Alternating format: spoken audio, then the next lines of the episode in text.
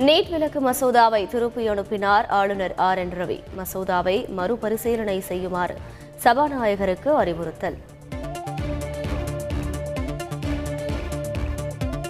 NEET தொடர்பான அடுத்த கட்ட நடவடிக்கை குறித்து அனைத்துக் கட்சி கூட்டம் நாளை நடைபெறும் என முதலமைச்சர் ஸ்டாலின் அறிவிப்பு.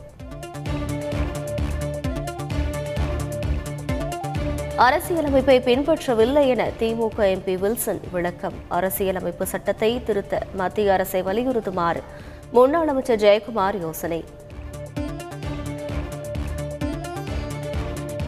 ராகுல் காந்தியின் நாடாளுமன்ற பேச்சின் எதிரொலியே ஆளுநரின் நடவடிக்கை. காங்கிரஸ் மூத்த தலைவர் பீட்டர் அல்போன்ஸ் கருத்து.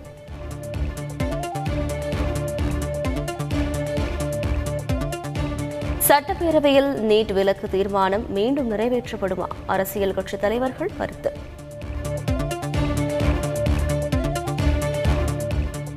ஒரு மசோதாவை திருப்பி அனுப்ப ஆளுநருக்கு அதிகாரம் உள்ளது. நாடாளுமன்றத்தில் மத்திய அமைச்சர் நரேந்திர சிங் தோமர் விளக்கம்.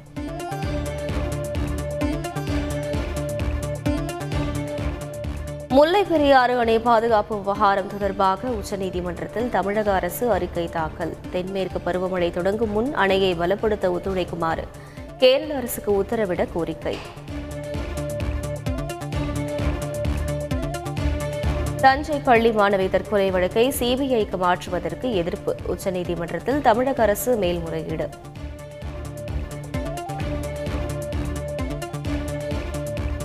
தமிழகத்தில் நேற்று பதினோரு ஆயிரத்து தொள்ளாயிரத்து தொன்னூற்று மூன்று பேருக்கு கொரோனா. இருபத்தி நான்கு மணி நேரத்தில் முப்பது பேர் உயிரிழந்ததாக மருத்துவத்துறை தகவல்.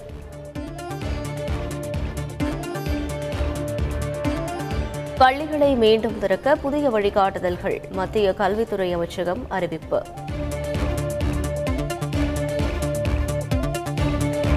சைக்கிள் ஊர்வலம் பாத யாத்திரைக்கு தடை. ஆயிரம் பேருடன் கூட்டம் நடத்த அனுமதி வாக்கு சேகரிப்பில் இருபது பேர் செல்லவும் அனுமதித்து மாநில தேர்தல் ஆணையம் அறிவிப்பு.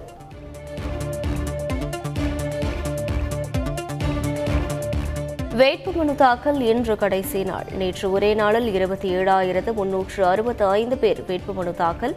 தேர்தல் களத்தில் இதுவரை முப்பத்தி ஏழாயிரத்து ஐநூற்று பதினெட்டு பேர் போட்டி.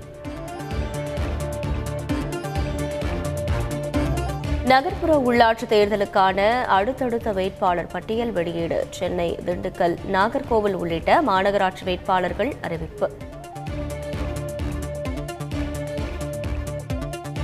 அதிமுக வேட்பாளர்களை ஆதரித்து தீவிர வாக்கு சேகரிப்பு. பிப்ரவரி ஏழு முதல் பதினான்காம் தேதி வரை பிரச்சாரம் மேற்கொள்கிறார் எடப்பாடி பழனிசாமி தேசிய தலைவராக காட்சியளிக்கிறார் மு. ஸ்டாலின். தமிழக காங்கிரஸ் கட்சித் தலைவர் கே. எஸ். அழகிரி பாராட்டு. பதிவுத்துறையில் ஜனவரி வரை பத்தாயிரத்து எழுநூற்று எண்பத்து ஐந்து கோடி ரூபாய் வருவாய். தமிழக அமைச்சர் மூர்த்தி தலைமையில் நடந்த கூட்டத்தில் தகவல்.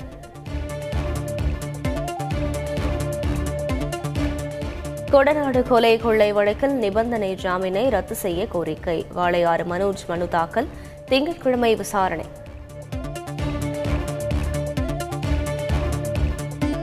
கோடீஸ்வரர் ஏழை என நாட்டை இரண்டாக பிரிக்கிறது பாஜக. உண்மையான இந்துஸ்தானை காட்டுவோம் என ராகுல் காந்தி பேச்சு.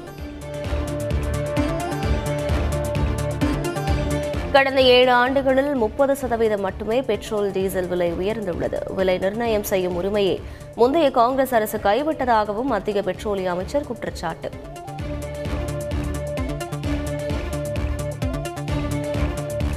கொலை சதி வழக்கில் நடிகர் திலீப்பின் ஆறு செல்போன்களை ஆய்வு செய்யலாம். திருவனந்தபுரம் தடயவியல் ஆய்வகத்திற்கு நீதிமன்றம் உத்தரவு.